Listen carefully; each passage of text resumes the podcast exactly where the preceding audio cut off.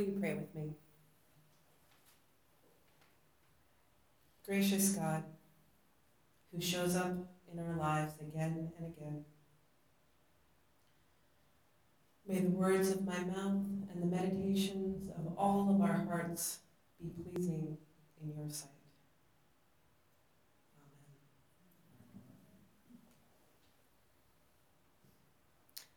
Amen. How does doubt or fear keep you from experiencing new life, from living your deepest values and following your truest intentions? Today's scripture may in some way be heartening to us, not just because Jesus shows up to the disciples, but because he finds them hiding behind locked doors. How tempting is it for us when we feel unsettled or in doubt to hole up and lock our doors? The crucifixion must have been the most devastating event in their lives. Jesus had publicly stood on the side of the poor and the oppressed, had openly criticized the powers and principalities of his time, and he was killed for it. We find the disciples fearing for their own safety from the Jewish authorities. Now, not the Jews writ large, right? We understand this is not an indictment of the Jewish people. The disciples are Jewish. They were afraid of the authorities of their time. And we find them hiding behind locked doors. And this seems completely reasonable, right? The disciples most likely feel abandoned. Where do we go from here without Jesus? And the answer is a little terrifying. Because, first of all, Jesus shows up after they have watched him die, walks right through locked doors and stands in front of them. Peace be with you, he says. Now, I don't know about you, but I would be freaking out at this point if it was me. They still don't recognize who he is. He says again, Peace be with you. And he shows them his. And it's not until they see that that they even know who he is. And the disciples rejoiced. And I can imagine them thinking, He's back. We're going to be okay. He'll tell us what to do. And then we come to part two of why it's terrifying. Peace be with you, he says again. And oh, by the way, you're me now. Just as God sent me, I'm sending you. You are responsible for carrying on what I started. This is them being commissioned and sent out into the world. No pressure. This past Wednesday marked the 50th anniversary of Dr. King's assassination. And I can imagine those who worked alongside him having similar feelings of loss and a sense of trepidation about the future of the movement and the country. King stood up for the poor and the oppressed and openly criticized the powers and principalities of his day, and he was killed for it. How tempting it is to retreat behind our locked doors in the face of these realities. I want to share some of my readings about the events of the 1968 Poor People's Campaign from the website of the same name. In the months before his assassination, King and hundreds of thousands of Americans were engaged in a Poor People's Campaign, offering a vision of justice that extended beyond civil rights laws and aimed more broadly at racism, poverty, the war economy, and ecological devastation. Dr. King saw that poverty was not just another issue, and that poor people were not a special interest group. He held up the potential of the poor to come together to transform the whole of society. He knew that for the load of poverty to be lifted, the thinking and behavior of a critical mass of the American people would have to change. To accomplish this change of consciousness, a new and unsettling force had to be formed. In other words, the poor would have to organize to take action together around our immediate and basic needs. In doing, we could become a powerful social and political force capable of changing the terms of how poverty is understood and dispelling the myths and stereotypes that uphold the mass complacency and that leave the root causes of poverty intact. In his last Sunday sermon, he stated, There can be no gainsaying of the fact that a great revolution is taking place in the world today. In a sense, it is a triple revolution. That is, a technological revolution with the impact of automation and cybernation, and for us today, we might say the influence of social media. Then there is the revolution of weaponry, with the emergence of atomic and nuclear weapons of warfare, and we might add advanced biological and drone warfare. Then there is a human rights revolution with the freedom explosion that's taking place all over the world. We are coming to Washington in a poor people's campaign. Yes, we are going to bring the tired, the poor, and the huddled masses. We are coming to demand that the government address itself to the problem of poverty. We read one day, we hold these truths to be self-evident, that all men are created equal, that they are endowed by their Creator with certain inalienable rights, that among these are life, liberty, and the pursuit of happiness. But if a man doesn't have a job or an income, he has neither life, nor liberty, nor the possibility of the pursuit of happiness. He merely exists. We are coming to ask America to be true to the huge promissory note as it signed years ago.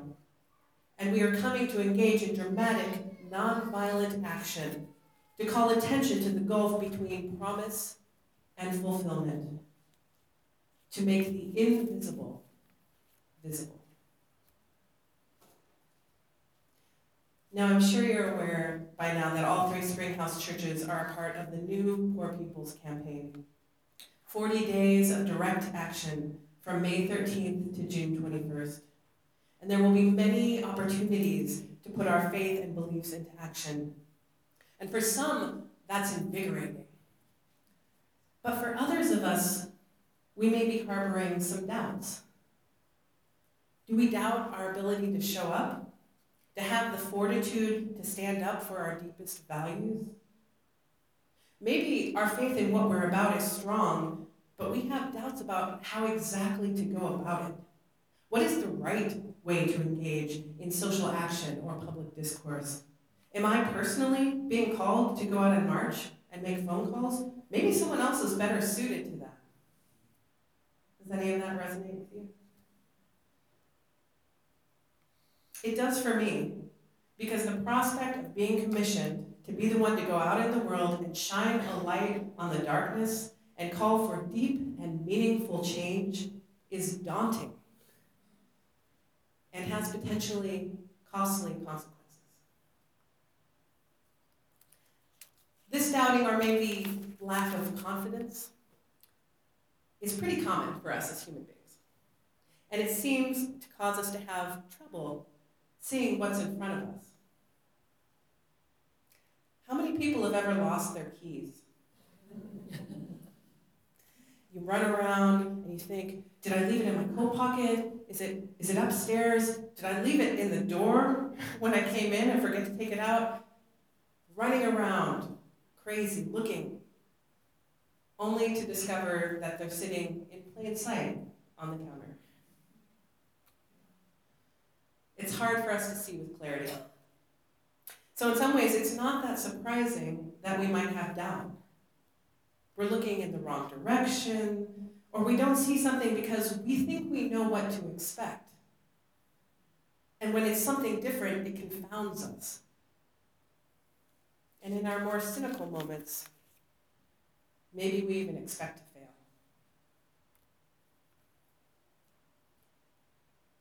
It's early in the morning on a Sunday. It's cold. There's dew on the ground. Mary Magdalene carrying her supplies, makes the trek to the tomb, expecting to find the body of Jesus in order to prepare him for burial. She's prepared for a body that's been dead for three days. She's prepared for the smell. She's prepared for the sight. What she's not prepared for is for the body to be missing. So she jumps into problem solving mode. She assumes someone has moved the body. Where is he? I'll ask this man standing outside the tomb, mistaking him for the gardener. It's the furthest thing from her mind that this could be Jesus. It's not what she expects. And she goes and she tells the disciples, as Jesus asked her to do. And they apparently don't believe her because they're still in the house behind locked doors. And Jesus comes through the locked doors, and they don't recognize him until he shows them his wounds. A little later, Thomas comes back, and he doesn't believe the disciples, just like they didn't believe Mary. And Jesus shows up again, walks through locked doors again, and Thomas doesn't recognize him until Jesus shows him his wounds. I mean, it's almost comical. And this isn't about shaming Thomas, because that's not what Jesus does. Jesus seeks the disciples out again and again, and the first thing he says is, Peace be with you. Thomas doesn't believe the disciples, and it seems perfectly reasonable not to believe until we have proof. In an age of fake news and a seemingly never ending barrage of propaganda, having some skepticism can be a skillful response. But then the question becomes how do we trust what we can't see? How do we trust that the kingdom of God is even possible? That ending poverty or racism is even possible? How do we find the fortitude to keep doing this work? Because we don't get Jesus walking through our locked doors and showing us his rules. What we get is the story. We get the poor and oppressed all around us showing us their wounds. From gunshots in black bodies made by police, to women bravely telling their Me Too stories, to the estimated 145 million people still living in poverty and economic insecurity in the richest country in the world. We see his wounds in them and in our own woundedness. We get a story where Jesus keeps showing up over and over again, offering us his presence and his peace.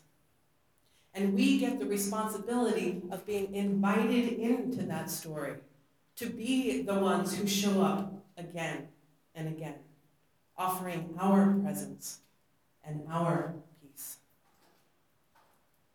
And it's important to remember that Jesus commissioned the disciples together, as a group, as a community.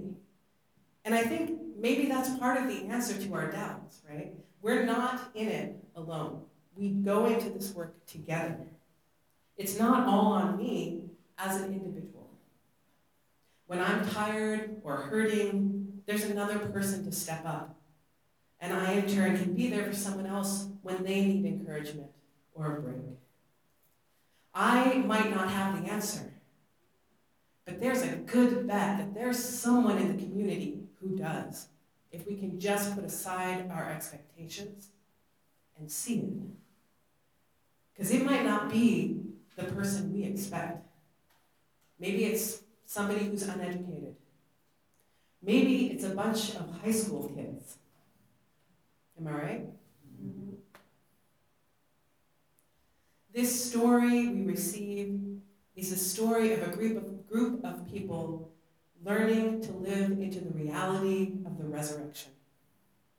The reality of what it means to be a community shaped by new life in the dying and rising of Christ, and the expectation shattering reality that death and oppression don't have the final word, that the arc of the moral universe really does bend toward justice. We have the chance to be that new and unsettling force for good in our time. We are the story now. May it be so.